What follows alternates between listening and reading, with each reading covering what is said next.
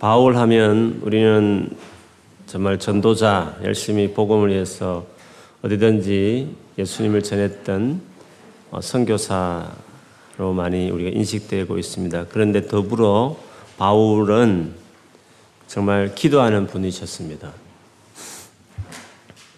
처음에 바울이 예수를 만난 다음에 이분이 정말 메시아인가 하고 고민하고 있었죠. 그때 하나님께서 아나니아라는 사람을 어, 보냅니다. 보낼 때 하나님 하신 말씀이 있었습니다. 그가 기도하는 중에 있노라 이렇게 했습니다.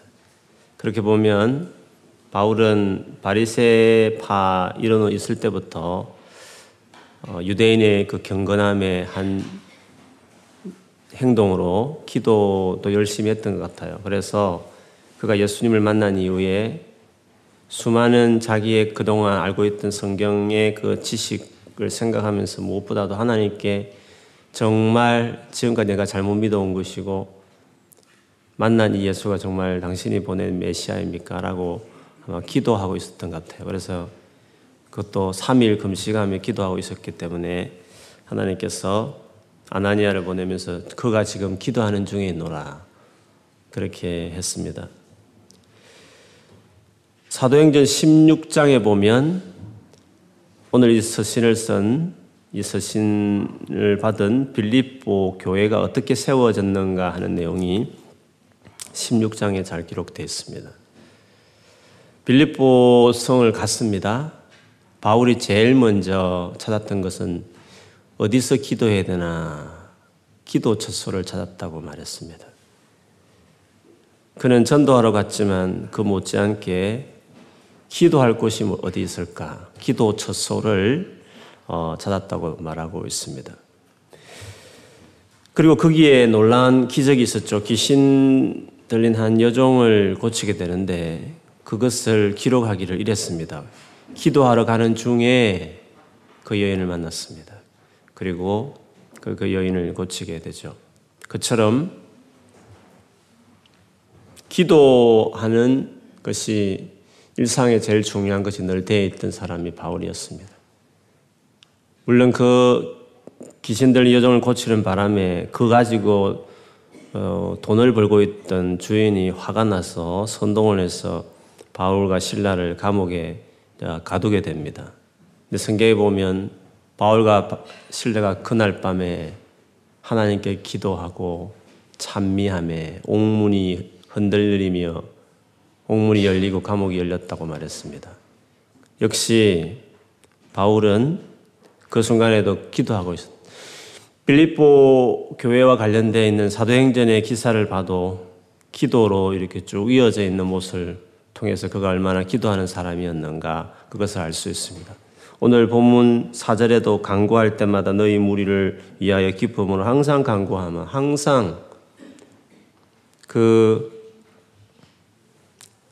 빌리보 교회를 생각하면서 바울이 이렇게 기도했는데 그만큼 그는 기도하는 사람이었습니다. 근데 그가 무슨 기도를 했나? 그것이 오늘 어, 기, 짧은 3절 안에 기록이 되어 있습니다.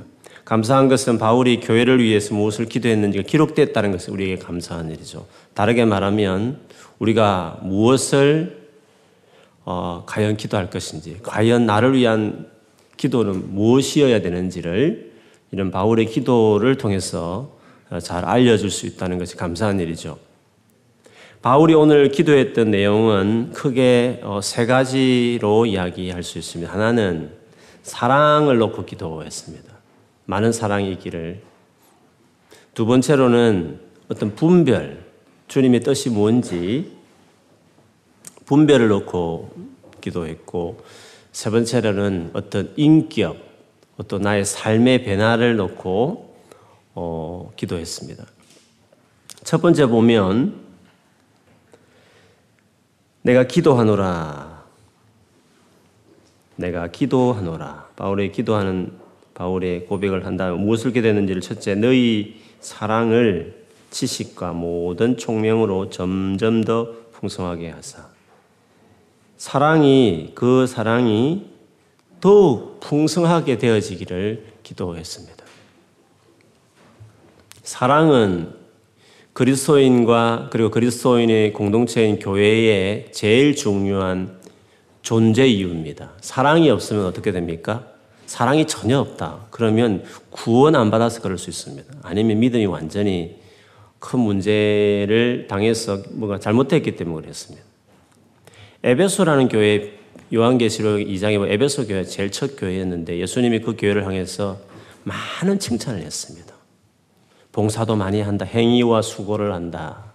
그리고 하나의 말씀을 지켜내기 위해서 진리를 지키기 위해서 얼마나 노력하고 잘못된 거짓 사도를 밝혀내서 쫓아내고 하나의 말씀을 사수하려고 열심히 노력했다고 말했습니다. 단 하나 첫사랑을 잃었다 이런 말했습니다. 그런데 이것이 그냥 좀 문제이긴 하지만 그렇게 큰 문제가 아닐 것처럼 보이지만 예수님이 이어서 말씀하시기를 만일 이 문제를 회복 하지 않으면 촛대를 옮겨버리겠다고 말했습니다. 쉽게 말하면 교회 문을 닫아버리겠다. 너희 교회를 없애버리겠다. 그렇게 주님이 말을 했습니다.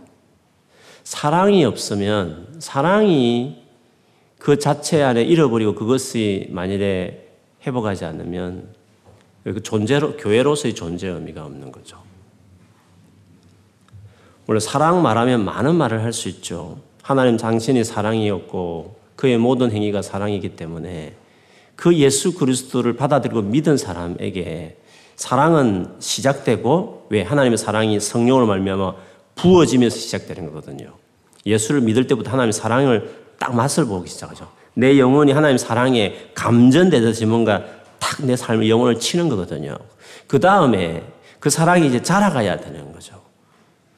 바울은 이 빌립보 교회가 이미 사랑이 있었으나 사랑이 더 풍성하여지기를 어, 구했습니다.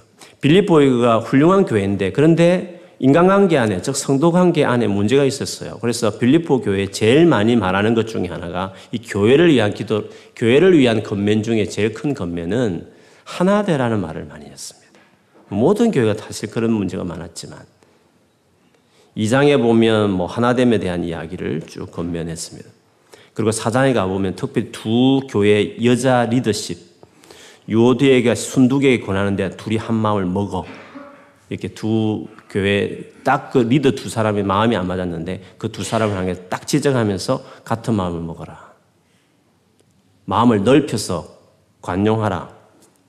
이런 말을 하면서 이 하나됨, 즉 사랑의 어떤 부족함, 이 문제가 있었기 때문에 바울이 제일 먼저 빌립보 교회를 위해 기도하면서 이 사랑이 많아지기를 간구했습니다.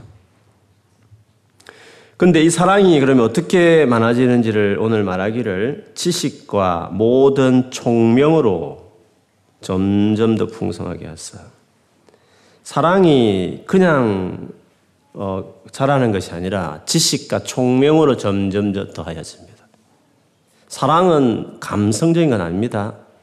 사랑은 진리 위에 기반되지 않으면 자라지 않습니다. 진정한 사랑은 기복적이 아니에요. 어떨 때는 막 좋았다가 어떨 때는 막 마음 이렇게 다운되다 이렇게 되는 게 아닌 거죠. 하나님의 사랑은 지속적이고 성실하고 창세전부터 시작된 사랑이 끝까지 포기하지 않고 한결같은 사랑이지 않습니까? 주께서 자기 백성을 사랑하실 때 끝까지 사랑했다. 그렇게 요한복음 13장 1절에 말하듯이 가룟 유다도 끝까지 배신하는 그걸 설득하려는 마음 먹으면서 계속 너희 중에 나를 배반할 사람이 있을 것이라고 계속 말하면서 가룟 유다가 돌아오기를 끝까지 배반할 그때까지 갈 대로 갈 때까지 사랑을 포기하지 않는 것이 주님의 사랑. 주님의 사랑은 의지적이고 한결같고 단단하며 흔들리지 않는 사랑이거든요. 그래서 감성적인 측면도 있지만 그러나 주님의 사랑은 아주 진리의 기반이 되어 있습니다. 그래서 지식과 모든 총명으로 이것이 점점 더 풍성하게 되는 것이죠. 지식이라고 하면 어떤 지식일까요? 총명은 영어 성경 insight 뭔가 아 그렇구나 깨달음 어떤 확 insight, 뭔가, 뭔가 확, 뭔가 발견되는 같은 이런 것들로 통해서 사랑이 살아가게 되는데 여기서 말하는 지식과 지식 위에 insight가 더해져서 사랑이 풍성하여지는 거죠. 근데 이 지식은 다름 아닌 예수 그리스도에 대한 지식이에요. 오늘 이 지식과 관련해서 3장에 3장에 가, 가 2장에 가보면 2장 1절에도 3절까지 제가 뭐 한 마음을 품으라 마음을 같이 하라 아무 일에 다툼으로 허정을 하지 말라 이런 말을 2장 1절에서 4절까지 자기만 돌아보지 말고 서로 돌아보아라 이런 어떤 하나됨 사랑에 대한 겉면을 이야기하잖아요. 그런 다음에 어떻게 그럼 이렇게 하나 되고 사랑될 수, 사랑을 가질 수 있는가를 이야기하기 위해서 예수님이 예수님의 이야기를 바울이 이었어요. 그리스도의 마음을 품으라. 그는 하나님 같 하나님이셨지만 본래 하나님이셨지만 스스로 종이 되어서 사람이 되어 죽기까지 복종하셨다. 이 예수의 마음을 품어라. 즉 하나 되고 사랑하는 것은 예수 그리스도가 어떤 분이셨나? 예수 그리스도를 통해서 어떤 놀라운 은혜를 우리에게 주셨나? 깊은 예수 그리스도에 대한 지식이 그래서 하나 되라 사랑하라 말을 한 다음에 바울은 바로 예수님의 일대기를 시적으로 이렇게 써머리하면서 2장 5절에서 11절까지 바울이 언급을 하죠. 3장에 가서는 바울이 세상의 가장 놀라운 지식, 다른 것들은 배설물이며 사실 어떻게 보면 좋은 건데 집착하다 보면 오히려 해로 여겨질 만한 것들이 많지만 8절 모든 것을 해로 여기면 내 주 그리스도 예수를 아는 지식이 가장 고상하기 때문이라. 지식으로 이 지식, 예수님이 누군지를 알기 시작할 때, 그리고 아, 주님 그런 분이구나 하고 insight가 우리 안에 이렇게 있어지게 될 때, 내 안에 이제 사랑이, 있던 사랑이 더 이렇게 영양분을 먹듯이 이렇게 자라가게 되는 거죠. 저도 개인적으로 주님의 사랑을 알고 제 안에 만약 사랑이 점점점 마음이 넓어지고 예수님처럼 하나님처럼 사랑이 자라가는 정말 그렇게 해야 되겠다는 강한 열정과 그런 인격으로 바뀌어지게 되는 계기들은 대부분 맞아 사랑은 귀한 거야. 세상에 다 사랑이 중요하지. 역시 우리는 사랑을 해야 돼. 그 단순한 당위성에 의해서 사랑해야 되겠다 해서 사랑이 되는 게 아니라 예수께서 어떤 분이셨나 그분의 생애를 통해서 그 사랑이 얼마나 놀라운가. 삼일째 하나를 받으라도, 와, 그게 하나님 놀라운 우리를 향한 사랑이 있구나.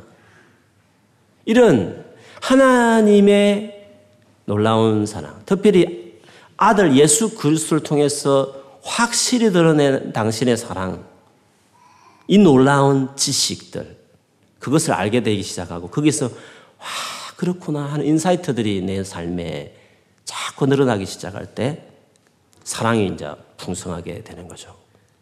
옛날에는 예수님의 그 이야기 복음서를 읽다 보면 이렇게 생각했어. 안식일에 병 고치고 그리고 세리와 창기들과 죄인들과 예수님이 식사하시고 그래가지고 바리새인과 서기관들이 막 예수님에 대해서 비방하고 모욕하고 그래서 않아 기분 나쁘고 전통을 깨뜨린 것 같고 안식일에 일이라고 생각했던 병을 자꾸 고치고 그래서 그것이 이제 계기가 되어서 나중에 결정적인 것은 성전에서 장사하는 사람을 쫓아내는 그것이 이제 계기가 되어서 결국 예수를 이제 붙들어 가지고 심재판에서 못 박아 죽이는 그 길로 나가게 되는데 옛날에는 그냥 유대 전통을 깨뜨리고 기득권들이 중요하게 생각했던 썩은 생명 없는 그런 전통과 의식들을 예수님이 철폐하는 뭐 그렇게 하셨다 이렇게 생각했어요. 그러나 곰곰이 생각해 보면 예수님께서 안식일에 그 병을 고치신 이유, 그리고 세리와 죄인들과 창기들과 같이 식탁 교제를 하신 가장 큰 이유는 사랑이었다는 거죠. 그 병으로 시달린 그들을 보시면서 견딜소서 해당에 그 해당에 모여서 예배할 때 그때 우르르 모이는 거잖아요. 하필 예수님 말씀을 전하다가 그 사람이 너무 마음이 아픈 거죠.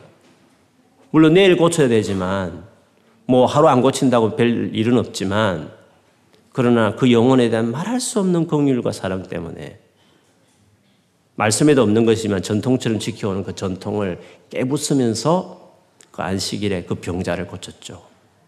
배가 고파서 이삭을 이렇게 손을 비벼서 먹는 제자들을 나무랬는데 주님은 또 그걸 가지고 제자들 편을 들죠.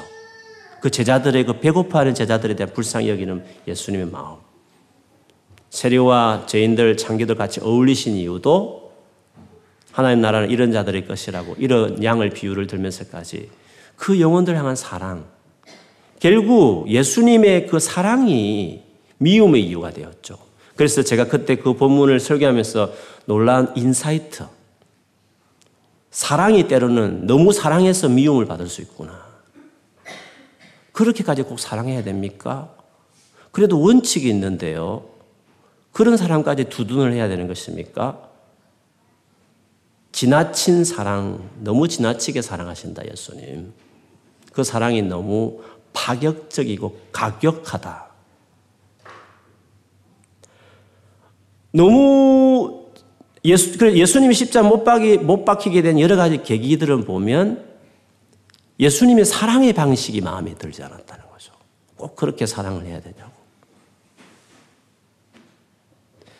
그래서 아, 이런 예수, 님의 삶에 나타난 그 예수님의 그 모든 일생에 보여졌을 때도 그게 사랑이 이런 예수님에 대한 지식들 아 그렇구나 인사이트들 이런 것들이 이제 제가 주님에 대한 여러 가지 많은 사랑들을 알게 하고 그것들이 제 삶에 사랑하는 사람으로 더 나가도록 세웠던 것을 저 개인도 경험했지만 그래서 사랑이라는 거는 그냥 마냥 사랑합시다 막 정이 많고 뭐 잘 사주고 막 유머스럽고 그게 사랑이냐? 그건 사랑이 아니죠. 뭐 세상 사람도 다 하는 거죠. 사랑은 진짜 마음 상하게 한 사람을 사랑하는 거예요. 그 사람을 정말 위하는 마음 계속 있는 거예요. 근데 그게 우리 본연의 마음은 아니잖아요. 어떻게 그게 사랑이 가능하냐고요. 그건 하나님이 그렇게 하셨기 때문에 이런 하나님이 우리를 하신 사랑 이야기, 그 사랑의 화신으로 오신 이 땅 육신으로 오신 예수 그리스도를 통해서만이 우리가 그 사랑을 알게 되죠. 그래서 그 지식과 그 총명으로 인해서 사랑이 깊어가게 되는 거죠. 예수 그리스도에 대한 지식. 그 예수님의 생애를 통해서 하나 되라고 말하는 바울의 이장의 건면 역시도 마찬가지죠. 그러므로 사랑이라는 것은 어떻게 되느냐, 어떻게 점점 크느냐 하면, 커지냐 하면 계속적인 주제, 예수 그리스도.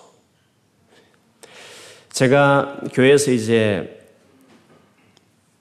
어, 사랑이 부족하게 여겨지는 사람들, 그 스스로 를 고민하는 사람들 있잖아요. 스스로, 아, 나는 왜 사랑이 없을까? 물론 여러분 다 고민한다 생각해요. 저도 고민하니까. 뭐 그런 제너럴한 거 말고 일반적으로 볼 때 진짜 나는 사랑이 없다. 그렇게 고민하는 사람의 특징이 있어요. 그 사람은 똑부러진 사람이에요. 그리고 아주 철저한 사람들. 그리고 그렇지 못한 사람들 보면 너무 괴로운 사람들. 왜 저렇게 행동하지? 아레이도 없고 예를 들면 또 뭐라고 해야 될까요? 자신이 너무 철저하기 때문에 그렇지 못한 사람들 계속 그냥 자기도 모르는 새 비판이 막 되는 막 정제가 막 되는 거 있잖아요. 그게 심한 사람들이 있거든요. 왜냐면 본인이 너무 확실하게 살았기 때문에, 너무 반듯하게 살았기 때문에, 그렇지 못한 사람 보면 막 이렇게 막, 막, 막 마음에 괜히 상처가 되고 막 상해지고 막 그런 게 있잖아요. 그래서 급기야는 나는 정말 사랑이 없는 사람인가 봐. 나는 왜 이렇게 사랑이 없지? 나는 왜 이해심이 이렇게 긍휼한 마음이 없지? 이렇게 생각하는 경우가 있죠. 저희 교회도 어, 그런 누가 봐도 열심히 하고 저의 말에 정말 충성하고 그리고 맡긴 일에 한 번도 지각하지 않고 빼먹지 않고 최선을 다하는 어떤 어, 청년이 있었어요. 근데 그 청년이 한때 고민한 것 중에 있었는데 그 고민이 뭐냐면 예수 그리스도를 잘 모르겠다는 거예요. 하나님도 알겠고 성령도 체험을 했는데 환상도 보고 음성도 들었지만 예수 그리스도를 잘 모르겠다는 거예요. 뭐 예수 그리스도를 모른다는 것이 뭐 예수님에 대한 성경 지식이 없다는 것도 아니에요. 뭐다 알죠. 십자가도 알고 왜 돌아가신 것도 알고 다 아는데 이게 마음으로 예수님이 잘 이게 성부 하나님에 비해서 그리고 성령에 비해서 예수님이 자기 마음에 너무 안 받아들여진다는 거죠. 그거 놓고 기도를 되게 많이 했어요. 그래서 예수 그리스도를 정말 모르면 예수님을 핍박했던 바리새인 같이 행동할 수 있죠. 왜 저거 어깁니까? 왜 어, 안식일에 하지 말라는데 왜 합니까? 왜 저렇게 식사를 왜 합니까? 원래 안 해왔는데 왜 하는 것입니까? 이렇게 예수님을 막 정죄하고 뭐 제자들 욕하고 세례 요한 욕하고 예수님 욕하고 했던 바리새가 세리들처럼 그 서기관들처럼 긍휼과 사랑보다는 이렇게 막 판단하고 막, 막, 막 이렇게 하는 거 있잖아요. 이게 탁 들은 경우에 그거는 어떻게 보면 반듯해서 그런 건데 어떻게 보면 한편으로 착하기는 한데 어떤 부분은 정말 희생적인데 예수님 같은 사랑이 없는 거죠. 정말 상처를 주는 사람을 팍 품어주는 성경이 말하는 이런 하나님의 사랑이 없는 거죠. 근데 이건 사실 다 없는 거예요. 근데 조금 심각하게 자기가 그렇게 여겨지는 케이스가 있는데 그 경우에는 특징이 있어요. 예수 그리스도를 잘 모르는 거예요. 예수님 알아요. 십자 돌아가신 것도 알고 예수 믿어야 천국 가는 것도 알고 믿어 다 알고 그런 차원에 아는 거 말고 예수님의 그분의 그 삶이 아, 정말 사랑이 많구나. 정말 사랑이 많으신 분이시구나. 그, 그 지식, 그 insight가 자기 삶 안에 부족하니까 사랑이 안 되는 거죠. 하고 싶어도 잘 안 되는 거예요. 그냥 사랑하기 전에 그냥 먼저 팍 판단이 먼저 돼버리는 거죠. 그런데 놀라운 것은 예수님을 알기 시작할 때, 예수님을 가까이 하기 시작할 때, 예수님이 누군지를 계속 알아가는 지식과 인사이트들이 다 하나님께서 주실 때마다 계속 사랑하는 사람으로 점점 자라가게 되는 거죠. 이 교회가 정말 훌륭한 교회였습니다. 얼마나 헌신적이었고, 바울도 사랑했고, 바울 교회도 바울을 바울도 서로 사랑하는 교회였지만 더 사랑이 깊어지기 위해서 바울이 기도한 것처럼 주님 저들이 예수 그리스도에 대한 지식이 깊어지게 해주세요. 그래서 그 사랑이 지금보다 훨씬 더 자라갈 수 있도록 그것을 말했습니다. 두 번째로는 너희가 너희로 10절에 지극히 선한 것을 분별하며 지극히 선한 것 What is the best? The best가 무엇인지. best, the best가 뭔지. What is the best? best가 무엇인지, 어, 이들이 discern, 분별. 이거, 이것이 최고 선한 거야. 이거를 저들이 분별하게 되기를 간절히 기도했습니다. 여러분, the best의 가장 위협적인 존재는 더 월스트가 아니라 더 베스트의 가장 큰 위협적인 세력은 더 월스트가 아니라 더 베터, 더 베터가 언제나 위협적인 세력이죠.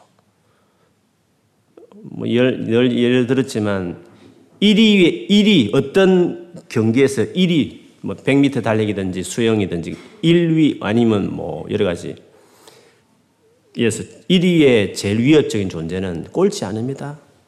꼴찌는 뭐 신경도 안 씁니다. 제일 제일 라이벌은 2위. 더 베스트의 라이벌은 베터야, 더 베터. 물론 뭐 우리가 최선의 악은 뭐 사탄도 될 수 있고 뭐 완전히 망가진 함부로 죄를 짓는 뭐 망가진 행실 이것들이 우리 위협적인 요소가 될 수 있어요. 뭐 그게 한참 뒹구는 애들은 그게 위협적인 요소인데 우리 같이 좀 뒹굴다가 나와가지고 이제 어느 정도 선 사람들은 저 밑에 the worst가 그렇게 위협적인 것은 아니죠. 우리에게 the best를 추구하는 우리에게 제일 큰 위협은 the better. 최선의 적은 그냥 선한 거라는 거죠. 그 성경에 보면 the worst 아주 악에 대해서도 거기서 나오라고 하는 것도 있지만 또 한편으로 better 같은 세상에서는 전혀 악이라고 말하지 않는 오히려 좋은 것이라고 말하는 the better. 이것들이 사실은 더 베스트를 추구하는 우리에게 가장 위협적일 수 있죠. 그게 뭡니까? 그게 세상 사랑하는 거거든요. 세상을 사랑하는 것이 세상에는 더 베터예요. 왜? 그걸 추구하거든요. 그리고 그렇게 살라고 권하거든요. 그 세상에 너무 짝하다 보면 자연히 하나님만 멀어지게 되고 계속 불안하죠, 세상, 세상 사는 게. 이렇게 살면 뒤떨어지는 거 아닌가? 아, 꼭 이렇게 살아야 되는 가 시리어스하게 살아야 되는 건가? 좀 재미있게. 아, 내가 지금 이 나이에 이 가만히 있어도 되는 건가? 뭘 자격증을 따야 되고 뭘 지금 대책을 세야 되는 거 아닌가? 물론 대책 없이 살라는 말은 아니에요. 제가 말하는 거는 불안 심리 있잖아요. 한국에서는 뭡니까? 아이들을 학원에 안 내면 불안하다는 거죠.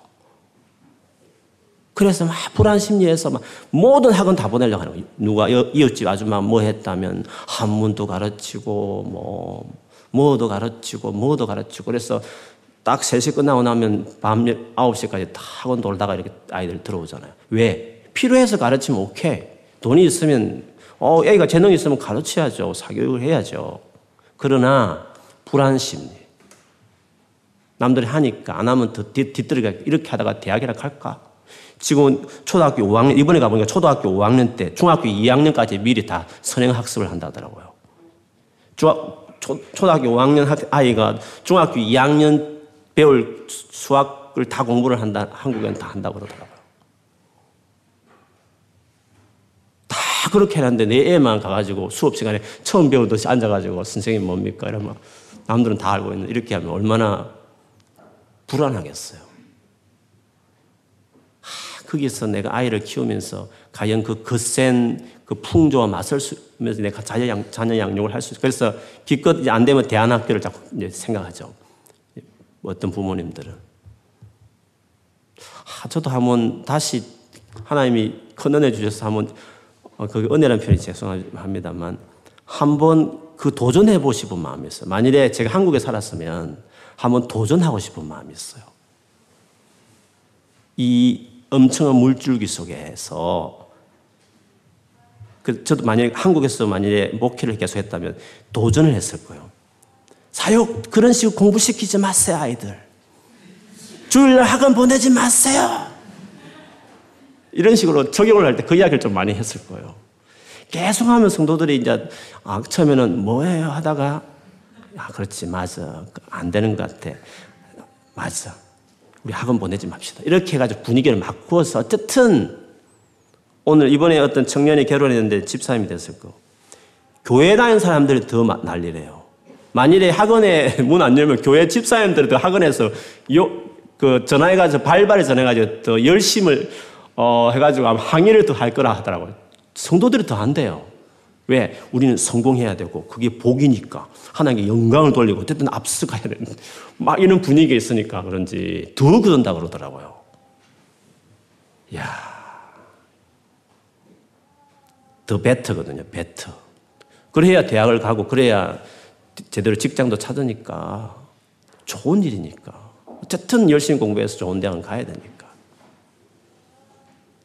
더 베스트의 적은 더 베터라는 거. 왜 그것이 최고의 위협적인 요소냐? 그게 잘못이라는 걸 그렇게 인식하지 못해요.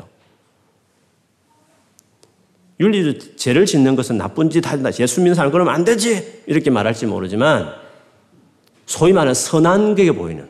내가 열심히 일을 해서 돈을 벌고 뭐 예를 들면 뭐 그런 그것이 그렇게 나쁩니까? 오히려 그것이 하나님 기뻐하는 거 아닙니까? 라고 스스로 쏘을 수 있죠. 또 서로를 속일 수 있기 때문에. 그래서 더 이협적이라는 그걸 죄인 줄 모르기 때문에 그게 얼마나 심각한 타락의 징조인지 모르기 때문에 그런 거죠. 창세기 사장에 보면 가인의 후손들 이야기, 그 다음에 아벨 죽은 대신 온 셋의 후손들의 이야기를 여러분 잘 알잖아요. 제가 많이 언급했기 때문에. 가인의 후손들은 어떻게 살았습니까? 물론 라멕 같은 사람은 뭐 일부 다처제, 좀 얼굴 때렸다고 많이 죽여버리고 이런 아주 잔혹 한, 한 사람이 나오지만, 그러나 그 외에 가인의 후예들 쭉 보면 특징들이 있었어요. 큰 성을 지었어요. 아니, 가인은 성을 짓고 그걸 자손에게 물려줬어요. 아들. 아들 이름을 딱 새겨가지고 성 이름에다가. 즉, 가인의 후손은 삶의 목적이 어쨌든 돈을 많이 벌어서 자식에게 딱 성 하나 물려주는 거예요. 그게 가인의 후예들의 삶의 목적이에요. 그리고 그 다음에 좀 더 내려가 보면 육축 치는 자의 조상이었으며 수금 타는 자의 조상이었으며 각종 날카로운 칼을 다루는 사람들이었다. 쉽게 말하면 재벌계의 왕이 나왔고 예술계의 최고 리더십이 나왔고 그 다음에 각종 기술을 다루는 기술자가 나왔다는 거죠. 가인의 후예들은. 가인의 후예들의 가인의 스피릿은 가인의 삶의 목표는 성공이에요. 성공. 어떻게 하든지 돈을 벌기 시작하면 육축, 그, 육축 그 당시에 경제니까 거기에 조상이 돼야 된다. 탑 리더가 돼야 된다. 그리고 수, 수금, 바이올린을 시작했으면 그게 탑 리더가 돼. 조상이라 이런 불려질 만큼 해야 돼. 조상이 나왔죠. 예술계에서도 1등, 그 다음 재벌계에서도 1등, 날카로운 기계를 다루는 기술계에도 이름을 날리는 인물이 가인의 후손들 중에 나왔어요. 그러면 셋의 후손들은 어떻게 살았죠? 직업도 언급 안 됐어요. 하나님은 관심 없어요. 관심 없다는 것은 오해하지 마세요. 그게 중요하지 않거나 대충 살아라는 의미가 아니에요. 그것이 최고 중요한 관심거리가 아니다 있어지예요. 하나님 뭐가 관심 있죠? 하나님과 동행하였더라. 그때 비로소 사람들이 여호와 이름을 불렀더라. 에녹, 에노스, 노아. 대표적인 하나하나 언급하면서 공통점 하나님과 동행하였더라. 그것이 하나님의 관심이에요. 그게 제일 베스트라는 거예요. 그게 내가 제일 중요하게 생각한다는 것이죠. 더 베스트의 라이브는 항상 가인들처럼 돈 많이 물려 자손에게 많이 물려주는 거. 성을 짓든지. 그리고 각 분야에 하여튼 탑 리더가 되게 하는 거. 그게 가인의 후손들의 삶의 목적이었어요. 항상 그것이 충돌하죠. 예수님이 재림할 때 멸망당하는 사람 특징이 뭐였습니까? 술집에, 술집에 술 먹다 갑자기 멸망당해서 다 죽었다. 이렇게 성경에 기록되어 있지 않았어요. 먹고 마시다가 그리고 시집가고 장가가다가 사고 팔고 집고 심고 하다가 즉 먹고 마시는 우리의 필요를 위해서 열심히 달려가고 그리고 시집가 장가 가정을 이루고 자녀를 키우고 하면 가정에 대한 마음들 사고 팔고 심고 집을 짓듯이 사업하고 장사하고 이게 우리 일상 아닙니까? 그거 하다가 열심히 하다가 그냥 예수님 재림맞이하다가 멸망당했다는 거죠. 멸망당하는 사람은 아직 더 월스트한 삶을 살아가는 사람도 있지만 더 베트를 위해서 열심히 살다가 멸망받는 사람이 훨씬 더 많아요, 세상에는. 특별히 교회에 나오지만 안 믿는 교인들. 예수를 아직도 안 믿고 교회만 왔다 갔다 하는 교인 중에서 대부분은 더 베트를 위해서 세상을 살아요. 왕이 혼인잔치를 준비하고 손님을 청했습니다. 그게 왕은 하나님이고 손님 청한다는 것은 하나님 나라로 오라는 거죠. 구원의 자리로 초청하는 거죠. 그때 몇 명, 여러 사람이 거절을 했어요. 거절한 이유가 뭡니까? 장가 가서 못 가겠다. 소 두 결의를 샀기 때문에 시험을 가야 되겠다. 밭을 샀기 때문에 못 가겠다. 그 세 가지 요소가 뭡니까? 더 베터란 말이죠. 지금 장가, 인조이, 아, 가정을 이뤘다는 거죠, 내가 지금. 지금 아주 밭을 샀다는 거예요, 내가. 그 소 두 결이라는 건 네 마리를 샀는데, 아, 지금 이거 신경 써서 어떻게 사업을 하고 지금 뭘 해야 되는데, 아, 이거 생각이 지금 바쁘지. 지금 하나님 나라가 뭐고, 예수님이 뭐고, 복음이 뭐 관심이 없다는 거죠. 지금 대학 들어가는 게 중요하고, 지금 졸업하는 게 중요하고, 졸업하고 나서 취직이 중요하지. 지금 이제 나이가 됐으니 결혼하고 이렇게 하는 게 중요하고, 뭐 결혼했으면 자녀도 어떻게 낳고, 뭐 그게 중요한 거지. 뭐 시간 여유가 좀 있을 때 그때 교회도 신경 쓰고 복음도 전하고 성교도 좀 생각하고 그렇다는 거죠. 항상 지극히 선한 것들이 뭔지를 알아야 되는데 그거를 모르기 때문에 세삭, 세속적인 크리스찬이 되죠. 이것을 빌립보스에 바울이 언급을 해요. 3장 18절에 가보면 내가 여러 번 너희에게 말하였거니와 이제도 눈물을 흘리며 말하노니 여러 사람들이 그리스도의 십자가의 원수로 행하느니라.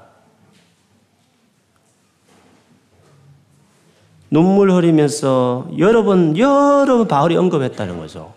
그리고 이 편지를 쓸 때 이제도 눈물 흘리며 다시 너에게 말한다는 거죠. 여러 사람들이, 여러 사람들은 교회 나오는 교인들이 많아요.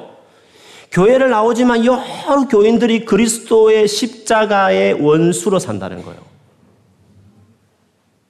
그럼 왜 원수를 살지? 예수도 안 믿는 거야. 교회 들어가서 예수 믿는 사람을 막 욕을 하고 싸우고 성경 공부할 때만 예수님이 어떻게 전부야 하면서 타 종교도 구원이 있다고 막 이렇게 말하는 거야?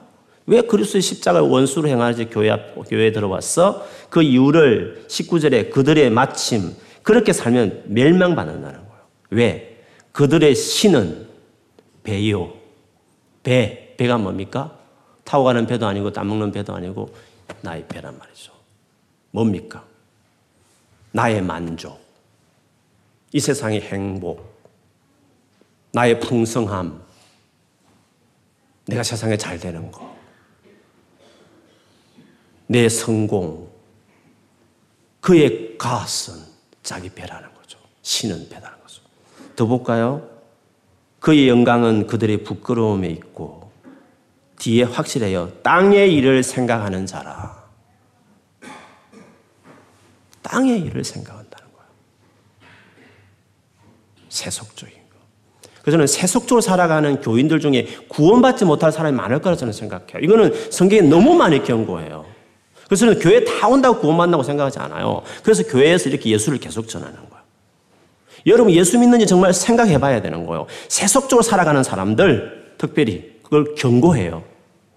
아직도 교회 다니면서 어떻게 하면 성공하지? 어떻게 하면 출세하지? 어떻게 하면 돈을 많이 벌 수 있을까? 어떻게 하면 좋은 대학 갈 수 있을까? 어떻게 하면 내가 이 세상에서 좀가 뭔가 많은 것을 얻을 수 있을까? 이게 인생의 목표가 돼 있는 사람은 잘 생각해요. 구원 못 받을 수도 있어요. 멸망을 받을 수도 있어요. 진짜 예수 믿는지를 생각을 해봐야 돼요. 바울이 그걸 너무 안타까워서 운다고 그랬어. 여러 번 운다고 그랬어요. 내가 여러 번 너에게 말을 했다고 그랬어. 바울도 이 말을 많이 말했던 것 같아요. 눈물 흘리면서까지 이야기. 그리스도 십자가의 원수다고 말을 했어요. 그러면 이 대안이 뭡니까? 이렇게 살지 않게 하는 대안이 뭡니까? 이어서 20절에, 21절에 보면, 그러나 우리의 시민권은 하늘에 있는지라 거기로부터 구원하는 자 곧 주 예수 그리스도를 기다리더니 주 예수 그리스도 이 오실 예수님께 집중되어 있는 사람 그런 사람은 세속적이 안 된다는 거예요. 그러면 왜 세속적이 됐을까? 왜 세상을 아직도 사랑할까? 그렇게 말을 많이 해도 꿈이 있는 교회에서 제가 얼마나 이 말을 많이 하는데 몇 년을 들어도 아직도 계속 세상의 성공을 위해 달려가는 이유가 뭘까? 예수 그리스도에 집중 안 되는 거예요. 나 알아요. 나 모태 신앙인이에요. 수없이 십자가 내 다 알아요. 아는 거하고 실제로 사는 거하고 다른 거죠. 예수 그리스도가 중심이 아직도 안 돼 있으니까. 그냥 오토매틱으로 예수님이 십자가 중심이 안 되면 오토매틱으로 세상을 그냥 가버려요. 왜?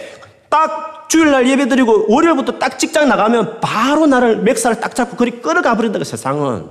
그러니까 그게 안 되는 거예요. 매니지 안 되는 거예요. 예수님과 확실히 임박히지 않으면 오토매틱으로 그냥 그렇게 가버리게 되는 거예요. 세상 일에 그냥 확 묻혀버리게 되는 거예요.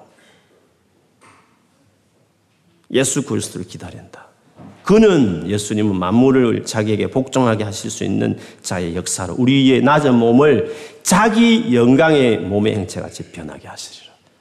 다시 오실 예수님 오셔서 우리를 당신 같은 영광스럽게 만드실 그 놀라운 일들.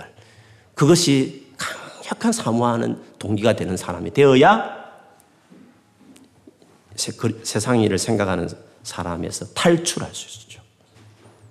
예수님이 이론에 지나지 않으면 여지없이 세상의 일을 생각하는 사람으로 가고 멸망을 받을 거예요, 그 사람들은. 그거는 예수 믿는 게 아니에요. 그거는 예수 믿는 사람의 모습이라고 말할 수 없어요. 그런 장담 못 해요. 진짜 예수 믿는 것인지 장담할 수 없어요. 바울은 그래서 지극히 선한 것이 뭔지, 베스트가 뭔지, 이는 앞에는 사랑, 어떤 하나님의 깊은 본질과 관련된 어떤 기도 제목이라면 두 번째는 그렇게 아는 사람이 하우 어떻게 살 것인가. 인생의 목적과 관련된 거예요. 목적. 무엇을 위해 살 것인가. 지극히 선한 것이 뭔가. 마지막으로는 진실하여 허물 없이 그리스도의 날까지 이르고 진실 진실은 그 말대로 진실이죠. 진실에 다르게 말하면 투명한 사람? 이 사람은 어떤 사람인지 잘 모르겠어. 말은 저렇게 하지만 본심을 모르겠어. 벌써 노도가 있는 거 아니야? 잘 모르겠는 사람들 있잖아요. 진실하지 않아서 그렇죠. 자기를 정확하게 드러내지 않. 잘 모르겠어요. 뭔지 잘 모르는 사람 있잖아요. 그렇게 오래 다녀도 잘 모르겠다는 거죠. 정직한 사람. 딱 보여지는 진실한 사람이 되거든요. 삶에 있어서 그리스도인은 진실해야 돼요. 그 말이 그 사람의 인격이 돼야 되고 그 하는 말 그대로 믿을 만큼 그 사람의 삶이 돼야 돼요. 진실해야 돼요. 예 아니면 예, 예 아니거나 아니면 아니요. 맹세할 필요, 이것저것 맹세를 끌어들이는 것은 진실하지 않으니까 그냥 못 믿으니까 하도 맹세를 하는 거잖아요. 너희는 그렇게 하지 마라. 예면 예, 아니면 아니요라고 말해라. 진실하는 거죠. 허물 없이, 허물이란 것은 원어로 가보면 걸려 넘어지다 이런 뜻인데, 관계에서 전혀 걸려 넘어질 것이 없을 만큼, 아, 조금만 말해도 막 브레이크 걸고 뭘 조금 해도 뭐 신경이 쓰이고 뭐 어떻게 해야 될지 모르는 이렇게 말해도 저렇게 말해도 이렇게 행동해도 저렇게 행동해도 다 받아들일 수 있는 사람. 관계에 걸림돌이 별로 없는 사람들.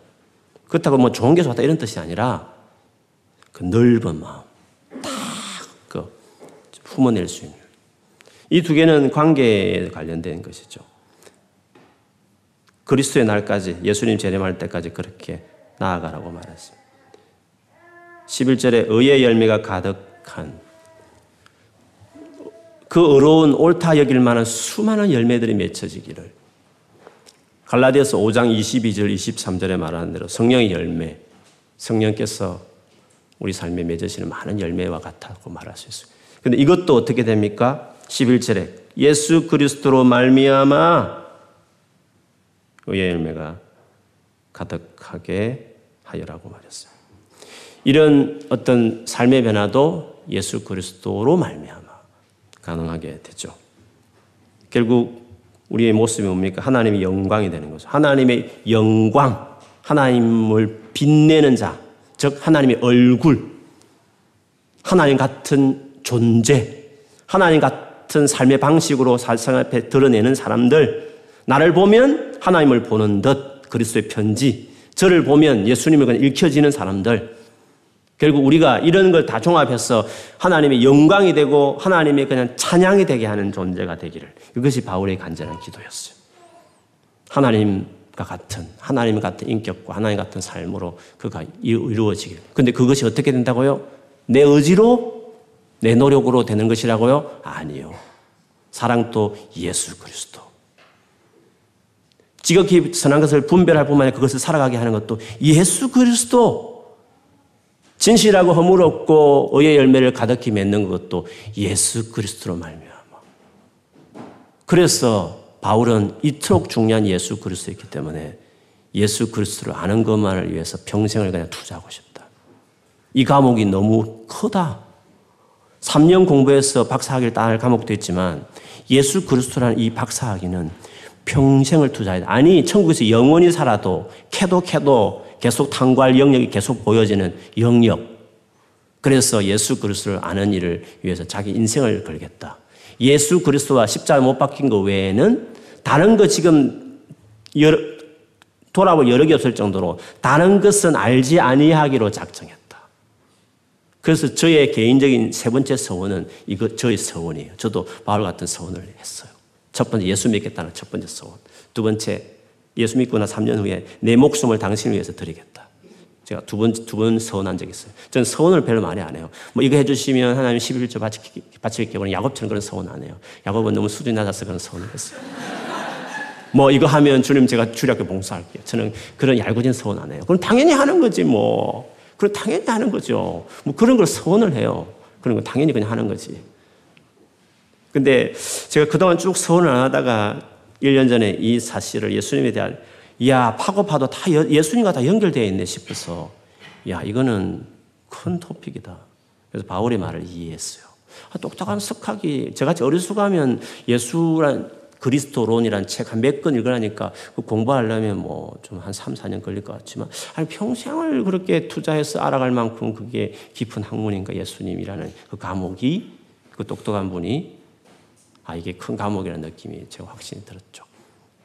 그래서 주님 제가 세 번째 서원을 하겠습니다. 지금부터 제 평생에 예수 그리스도만 알기로 제가 이제 서원합니다. 이거는 마스터 될것 아닐, 아닐 걸 제가 알기 때문에. 그러니까 이거 서원, 이거, 이거 서원 이러다 건 죽어도 괜찮겠다. 할 정도로. 너무 놀랍다라는 생각이 들어요. 오늘 종합해 본다면 나의 삶의 완전한 변화는 예수 그리스도로 가능하다. 그게 어떤 영역이든지 간에. 여러분 예수님을 계속 추구하면 여러분 삶은 변화될 줄 믿습니다. 걱정하지 마십시오. 예수님께 잘 들어오셨고 그래서 이 교회 오신 거니까 그 예수님께 정말 마음을 두고 투자하십시오. 그러면 내 힘으로 안 되는 많은 많은 많은 부분들 그 예수께서 나를 통해서 이루어 가시는 것을 경험하게 되실 것입니다. 이번 수련회 제가 강사 목사님 주제들 쭉 보고 성경구절을 쭉 보면서 아 이게 좀 깊이 있는 다룸이 되겠다 생각했어요. 표면적인 지식 들어가서 어떤 삶의 방식 문제 하나님과 동행하면서 어떻게 내 삶을 이끌어가는지에 대한 아주 깊은 어떤 주님과 관계성 안에 일어날 수 있는 중요한 어떤 목록들을 이번 수련에 많이 다루었더라고요. 여러분 기대하시고 또 못 가신 분들은 어, 그 들으신 분들 은혜를 같이 나누시면 우리 삶에 큰 은혜가 있을 거라 생각. 오늘 수련 가기 전 마지막 수요일이고요. 그런데 여러분 기도 많이 하셔서 꼭 이번에 가서 그리스도를 따라가는 삶이면 때로 항복, 뭐 거절 뭐 이런 개념들은 놀라운 개념이거든요. 주님 앞에 갔을 때 항복하는 삶, 때로는 주님 완전히 거절하는. 내 소원 성취하면서 나 인생을 내 이끌지 않아요 하나님은. 하나님 내 인생을 어떻게 이끌어가는지. 그 하나님의 사랑 그리고 우리는 뭘 기대하며 살아야 되는지. 아주 근원적인 크리스찬 삶의 태도와 마음가짐을 다루는 주제라고 저는 생각해요 이번 주를 가셔서 곰곰이 오늘 본문에 말하는 요지와 정신 이어지겠지만 내가 하나님의 백성으로 이 세상에 살아가는 삶의 life가 태도와 마음가짐이 어떠해야 되는지 이번 수련회 가서 깊이 기도하시면서 아예 딱 자기 삶을 그렇게 세트를 시키셔서 평생에 신실하게 주님을 따라가는 우리 모두가 되기를 주의 이름을 축원합니다. 아멘. 음, 광고 몇 가지 드리면요. 다음 주 수요예배는 없습니다. 수련회 강, 수련회 바로 다가왔기 때문에 수련회 없고요. 어, 오늘 어, 기도 좀 부족하겠지만 기도 갖, 갖고요. 어, 오늘 짐을 다 날라야 되는데 음양이라든지 밑에 있는 짐 혹시나 시간 괜찮은 분은 남으셔서 좀 도와주시면 우리 찬양팀들이 심센 자매들밖에 없었어. 좀 형제들은 또 있지만 또 자매 못 자매들 또 어떨 때 힘세고 이래서 어, 형제들이 또, 부, 또 있어도 여러분 도움이 많이 필요할 것 같아요. 그래서 많이 도와주시면 감사하겠습니다. 우리 같이 한번 기도하겠습니다. 오늘 간단하게 말씀 생각하고